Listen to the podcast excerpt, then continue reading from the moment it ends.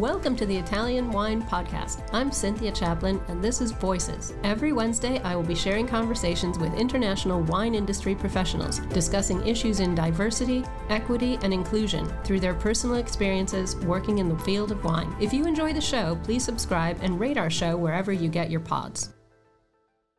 Hello, everyone. Today I have the pleasure of introducing Dr. Hoby Wedler. He has a PhD in organic chemistry at UC Davis in California. And more importantly, for Italian Wine Podcast, he's the founder and owner of Tasting in the Dark. And this year he was named one of Wine Enthusiast's 40 under 40 tastemakers. Congratulations on your award and welcome to the show, Hoby. Cynthia, thank you so much. It's a, a, real honor to talk to you. You know, I've listened to a few of your shows and uh, really enjoyed this podcast, and it was uh, it was a humbling honor to uh, to be invited to join you. So thank you very much. How are you today? I'm I'm great. Very kind words. Thank you very much. I'm great, and I've been looking forward to talking to you all day. So, um, so we'll get this get this going because we have a lot to talk about tonight. Just we'll we'll address the the big issue right here. First of all, you've been blind from birth. Absolutely, totally blind since birth and uh, well you've achieved some amazing things well thank you and i you know I, I, like to say that yes i am totally blind and i wouldn't want it any other way i've learned uh, how to live my life as a blind person and i know the world around me and uh, I love the world around me, so that's that's what I appreciate. And uh, you know, if I got my sight back, I'd have to relearn things. So I'm a I'm a proud blind man. Let's just say that. I love that. I love that. My my question. Well, I have a lot of questions about this, but one of the things that that really struck me immediately when I started stalking you for this interview was where did you find the inspiration and the wherewithal to become, of all things, a chemist? Um, it sounds dangerous. You know, it's funny.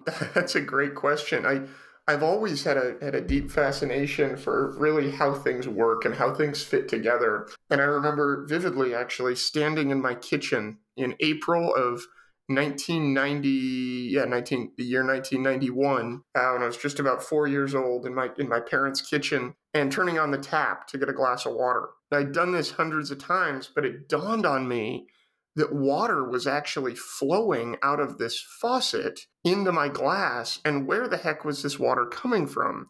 And that led to a whole fascination of, wow, you know, there's plumbing throughout a city that that brings water to everyone's home. You know, where are these pipes running? How do they work? And that led to a trip to the water resources department and you know all, all sorts of things and my parents were just so excited about me exploring the world around me and uh, I remember another example a few years later of, you know, plugging in the vacuum cleaner and turning it on and having it hum to life. So I was going to clean my my room, and I thought, now what the heck is running this thing? You know, how are how are electrons flowing? Like, what, what's I know that we have don't pay for electrons, do we? And that led to a whole discussion of electricity with my father and understanding that really what we pay for is actually not the electrons themselves; those are fairly recycled. Uh, rather, we pay for the electromotive force or voltage that uh, pushes those electrons through a wire. One thing led to another, and, and I think a lot of people have have passions that, that are developed, you know, that grown upon by childhood, but but really developed by excellent teachers. And I had a wonderful high school uh, physical science teacher who actually ended up being my chemistry teacher.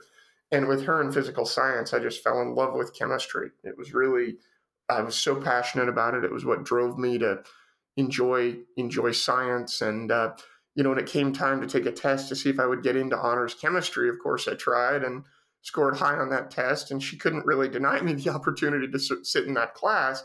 But we had to figure out how we would make it accessible. And uh, you know, we did very well. We we brought a student in who was uh, one year my senior who um, worked as my eyes uh, in in the laboratory and scribed my answers on tests, but I did everything else. And it was interesting because, um, you know, she, in many ways, this instructor would tell the class, or, you know, chemistry, you might think of it as just a prerequisite to do what you think you want to do, but really it's the, it's the study of how things work. It's what we eat. It's what we drink. It's what we breathe. You know, chemistry is everything. You all should think about studying chemistry at a, you know, at a more thorough level than just what you need it for in college. And the rest of the class I don't think was really interested. I was different. I loved chemistry and thought, well, yeah, this is exciting. I want to study chemistry for my career, possibly, because I want to teach it and inspire others, you know, like I was inspired. So I would talk to her alone and say, you know, I, I really want to study chemistry. How do you think I should do this as a blind person?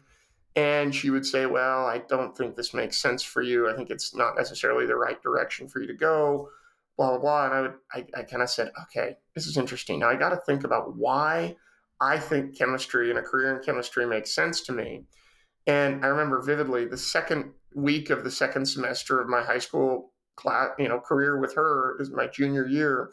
I went into her classroom and I said, you know, I understand that you think chemistry is a is a visual science, but I have to tell you that nobody can see atoms. Um, chemistry is really a cerebral science where we use our vision or our eyesight rather to understand a few things that might happen in the laboratory, but really chemistry is is something that we think about and ponder in our mind.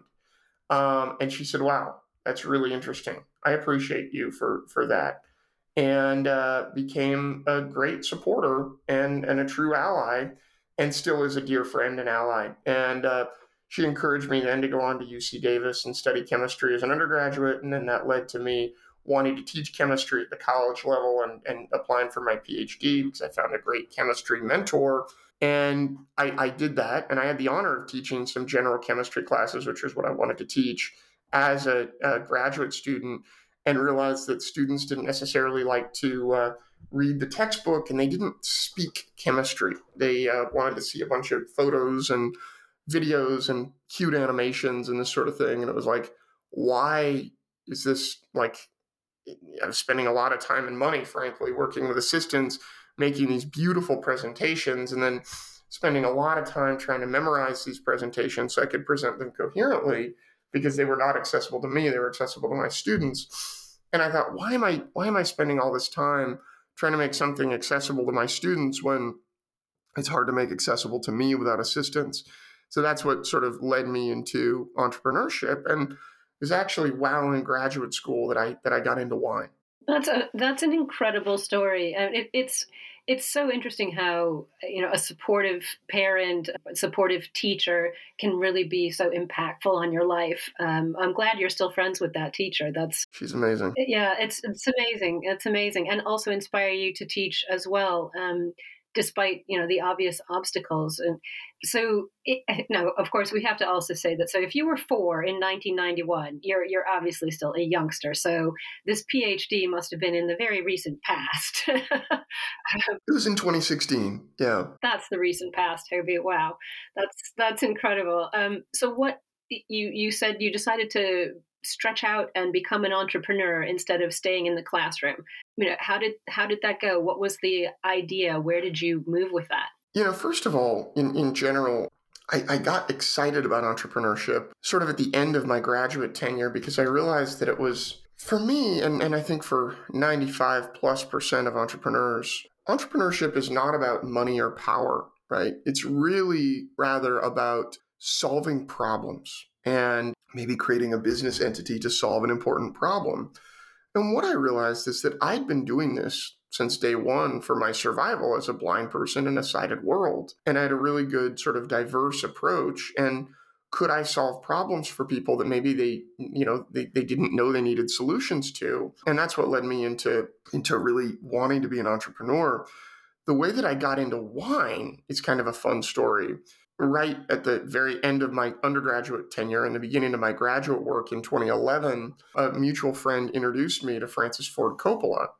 And Coppola's team called me and said, "Hey, what do you think of of, of hosting a you know building with Francis? You know, a truly blindfolded wine experience." And when Francis's team says jump, you say, okay, and what, what, what are we doing here? You know, let's do it. Yeah, absolutely. You know, when they call and ask you to do something, you say yes. And then I hung up and said, oh my God, what did I just agree to do? But I worked with Francis to develop a, a wine experience. And it was really my own wine experience that, that Francis approved that, you know, was, but, but the innovation was, was among me and, and a lot of his amazing winemakers and, and team at, at the winery. And the goal was to create a, uh, a, a, an experience that was a truly blindfolded wine experience.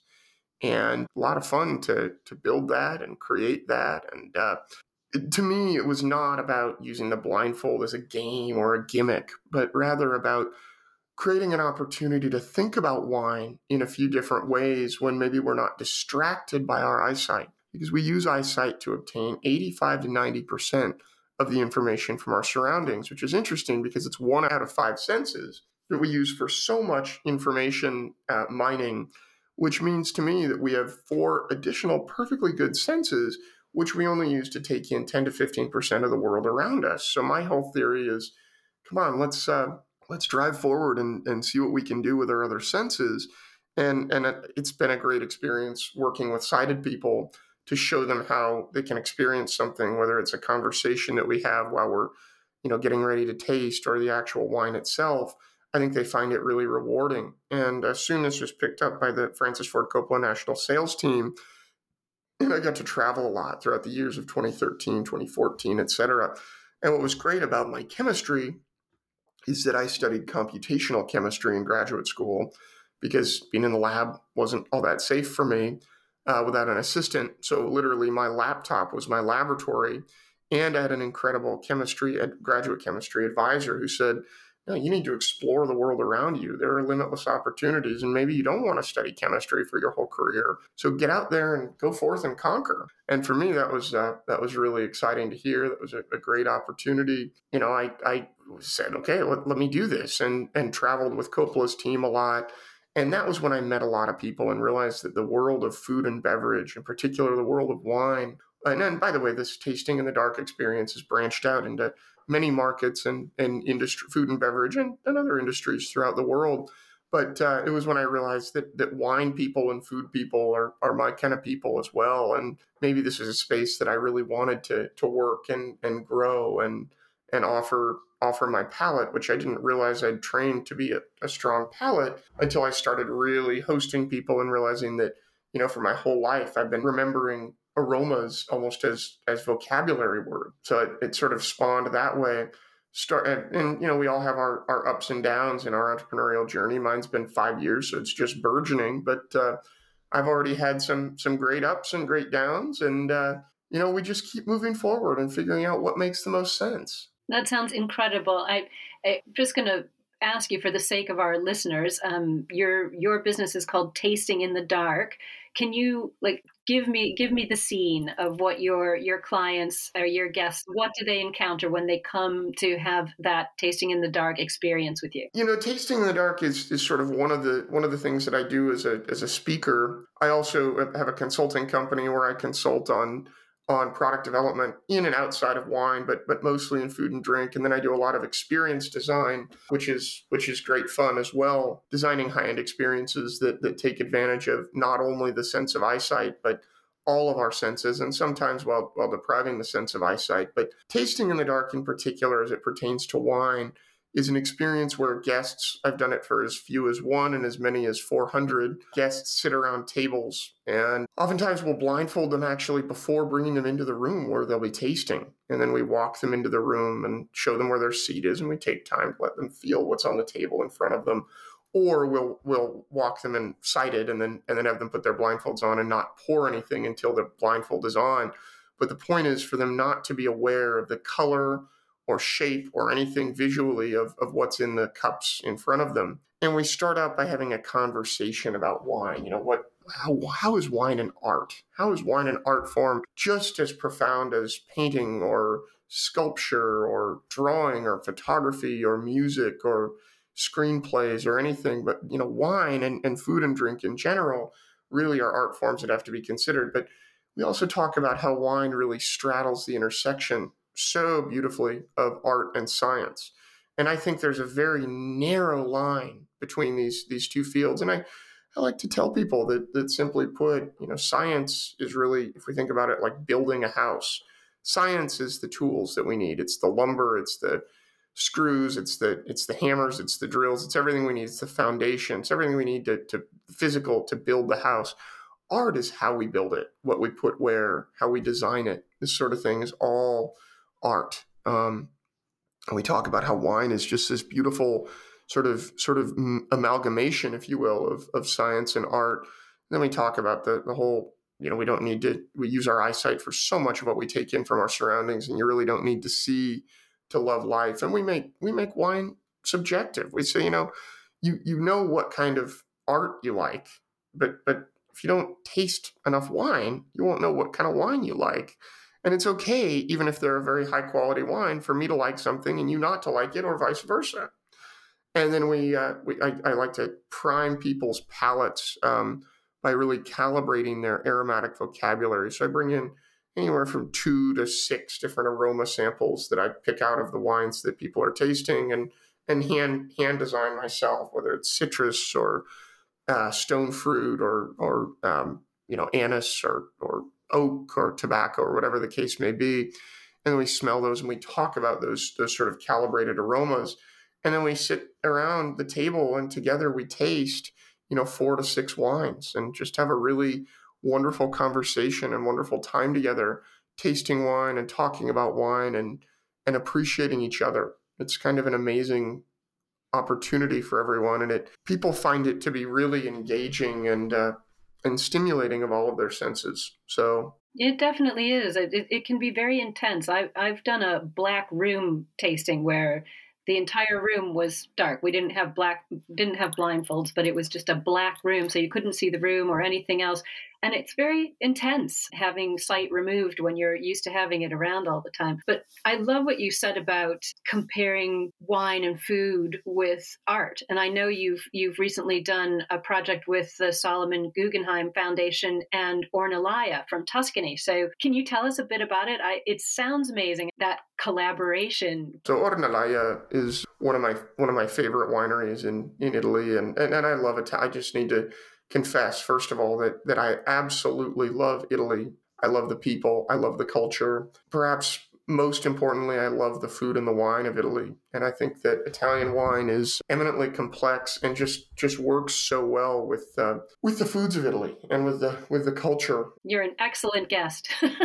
I well, I love I love everything Italy, truthfully, and uh, especially as it pertains to to great people and great food and great wine. Uh, so we'll have to do something there sometime. But uh, you know, how did this come about with with Ornellaia and and the Guggenheim, the Solomon R. Guggenheim Foundation? So Ornellaia has a really special program where every year an artist comes in and uh, does a a featured uh, sculpture, if you will.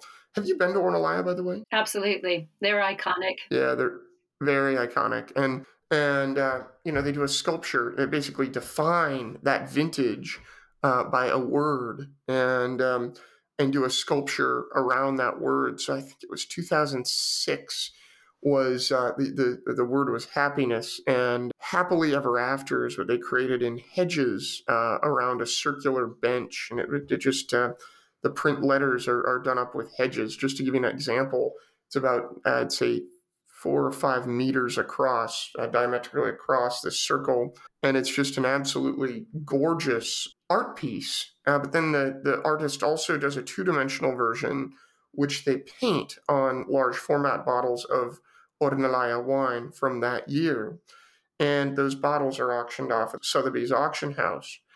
And several years ago, Ornellaia got connected with the Solomon R. Guggenheim Museum and uh, used, or really the, the Guggenheim Foundation, not only the museum in New York, but all five museums around the world, and used the funds, the proceeds from these large format bottles, to fund a program called Mind's Eye. Now, Mind's Eye is a really amazing program because it's a it's an opportunity for blind people or people experiencing sight loss to explore the world around them in a way that maybe they haven't ever been able to by hearing descriptions of the artwork in the it started in New York, but now it's it's expanded to all the Guggenheim properties, all the Guggenheim museums. But you literally art is described by docents who really practice and uh, become excellent at at describing art and in in words that are non-visual. Maybe they'll bring some tactile pieces with them. Maybe they'll uh, describe it in terms of smell or feeling or emotion. But walking through, I, I, got to do this prior to the to the experience that I hosted. Walking through and, and experiencing artwork as it's described to you is uh, really quite incredible. So what we did in uh, June of 2019 is we did an experience, a tasting in the dark experience, where I hosted along alongside Axel Heinz, who's the uh, senior wine educator for and winemaker for Ornellaia, uh, in New York, actually in the right restaurant at the uh, Guggenheim Museum in the in New York's Upper West Side. And it was just an incredible opportunity to uh, bring in several media uh, people from the media and people from just uh, publicists around the world and, and show them this opportunity and this this experience. And we actually did a little mind's eye tour for them. Just another aside about about Mind's Eye that I think is incredible uh, related to the pandemic and what we just went through. As you might know, in the Guggenheim Museum, art is not allowed to be photographed at all. So there are no photos, and you know nobody could go through and photograph the museum and create a photo tour of, of any of the Guggenheim properties. But what they could do is describe the art in podcast form. So viewers around the world were able to get access uh, sighted viewers and blind people alike were able to get access to the artwork of the Guggenheim during the pandemic through dis- uh, audio description. And I just think it's incredible to think about how one opportunity like that can lead to so many other doors swinging open and uh, and and just allowing this torrent of of opportunity for sighted folks to experience artwork in the same way. I think that's so incredible to balance that out. I, I think people don't often consider the fact that sighted people were uh, trapped in their houses too and having the opportunity to experience the Guggenheim properties through words. It does put your mind in a in a certain focus. Um, I think we're going to have to figure out how to get you to the Peggy Guggenheim in Venice and, and do your tasting in the dark there. I'm already talking to Ornellaia about it, and I think we're gonna we're gonna do something in 2022. We're really really hoping for that and uh, any anything you can do to help help me make that happen would be uh, would be greatly appreciated you know i just want to i think it's a good opportunity an important opportunity for me just to share one uh, quick comment with you about why I, I sort of love wine and, and romanticize wine so much is that really simply put, uh, wine for me is a way that I can taste the complexities of art. So when people talk about what they can see and what landscapes look like, and then when I taste a wine, I uh, I get that same level. I don't know if it's the same experience, but it's definitely a similar level of complexity that's just absolutely gorgeous. Uh, that it really paints a picture in my mind. That's that is it's inspirational, and I think it's important for listeners who are experiencing sight loss to understand that focusing your mind in a different way is as much of a you know an exercise that has to be done as as anything else that's more physical so i think that's a beautiful description i know that we have our Vinitaly international academy educator sarah heller who's an mw and she does paintings of how she visualizes what she tastes in wine so the oh things do run side by side um, wine is such a it's it's such a holistic thing. So it is. Yeah. Well, I'm I'm gonna have to drag us away from that, which we could keep on talking about, because your engagement in the world goes a lot farther than just your work with blind tastings. And in fact, President Obama recognized you by naming you a champion of change for enhancing employment and education opportunities for people with disabilities. Are you still working in that arena? I know you're passionate about making the world inclusive. What are you up to these days? You know, I I do help wherever I can. So that that work, it was just an incredible uh, incredible opportunity and and such a humbling honor to to receive that from from Mr. Obama. But um, you know, I, I received that because I founded an organization called Accessible Science, which is a nonprofit aimed at um, basically hosting annual chemistry camps for blind and visually impaired high school and, and young college students, really to show them how to do hands on chemistry. That was sort of the oh, come do some chemistry with us and learn from you know chemistry professors how their work could be made accessible to you but it was the truth of the of the experience was so much deeper than that. It was really a matter of of bringing people together to say hey what is possible uh, when you when you can't see? You know and and what we try to show them is that anything's possible and they should pursue whatever they want no matter how visual it might seem. You know the world is their oyster and we had a lot of great students that we that we worked with a lot of whom have gone on to receive master's degrees and PhDs and things that maybe they didn't think they could study beforehand. So it was just really inspirational to do that. I must admit that that project is is going to be picked up by someone else, but uh, went on hiatus in 2016 when I completed my graduate work because I really needed to focus on my businesses and what I was what I was working on. But that said, whenever anybody reaches out and needs help figuring out how to access the world, how to make things more accessible, I uh, I, I work hard and and will always accommodate that and and help them personally in any way that I can because I just I believe it's so important and I think it's kind of a duty and I don't think of a duty it, I don't think of it as a duty I think of it as a passion but um, you know if, if I was able to do some things in in, in this world uh, in science maybe I can help others uh, who, who have similar uh, situations do do similar things. So it's a goal of mine to just help everybody be whatever they can possibly be uh, as they move forward and as they grow. So uh, that's that's what my work is there. But I really, I really do. You know, a, a key focal point of of all of my work is making making teams and making everything I do as diverse and as inclusive as possible. And as we know, this was sort of a hot topic spawned in 2020 with a series of events that that we really start thinking about how we include more people and how we how we create a more inclusive and and foster a more diverse environment in the workplace. And you know simply put i feel like diversity is is really such an important thing to have on a team because if you bring more diverse skill sets to the team and more diverse minds to the table to solve problems you're going to get a more diverse and usually more appropriate solution.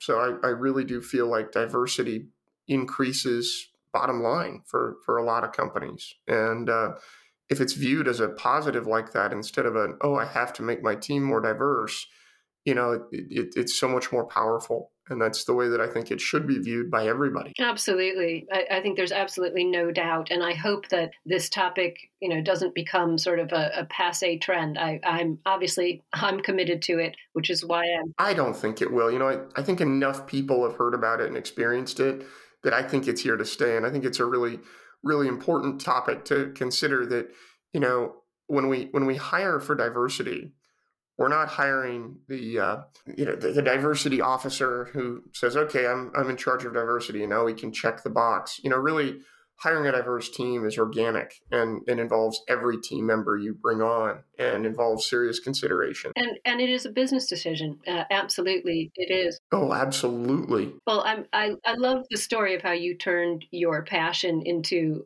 you know into real leadership, effective you know measurable leadership to go from you know a, a child with the with the faucet and sort of smashing all the barriers to to your chemistry career and then turning it into this leadership role for others who maybe don't have access to those kind of mentors it's it's really important and very inspiring. So i, I really appreciate that. Well thank you. It's uh it's a great honor to to talk to you today. Well before we go i'm not letting you escape yet because you no, no. you've said you love italy and you love the wine and you love the culture.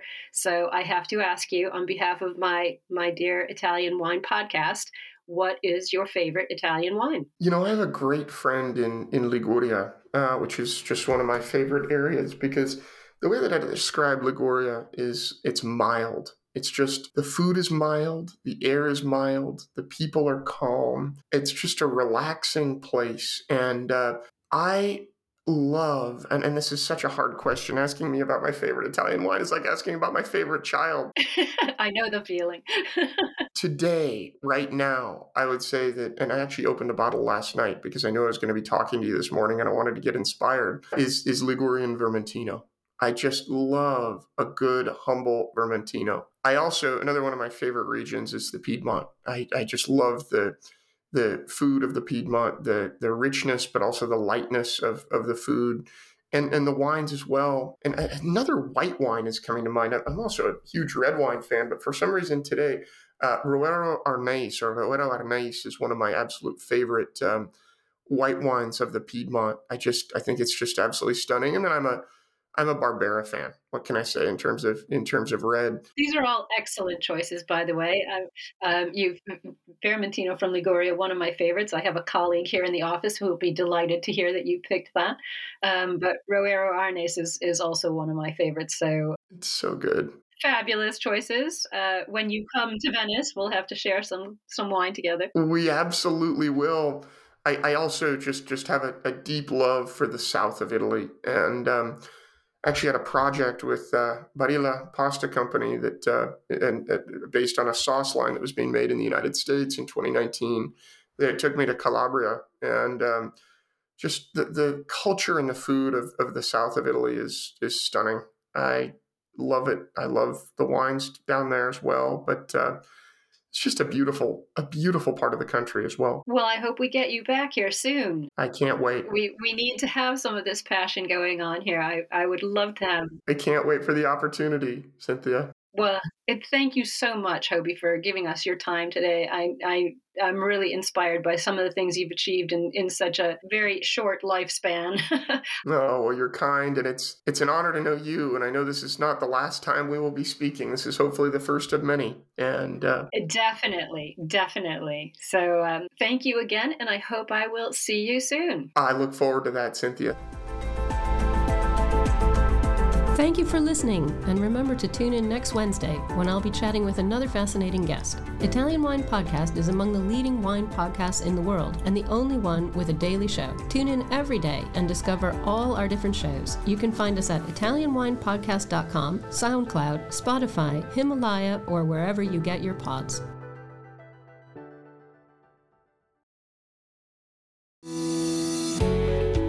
Guys. I'm Joy Livingston, and I am the producer of the Italian Wine Podcast. Thank you for listening. We are the only wine podcast that has been doing a daily show since the pandemic began. This is a labor of love, and we are committed to bringing you free content every day. Of course, this takes time and effort, not to mention the cost of equipment, production, and editing. We would be grateful for your donations, suggestions, requests, and ideas. For more information on how to get in touch, go to ItalianWinePodcast.com.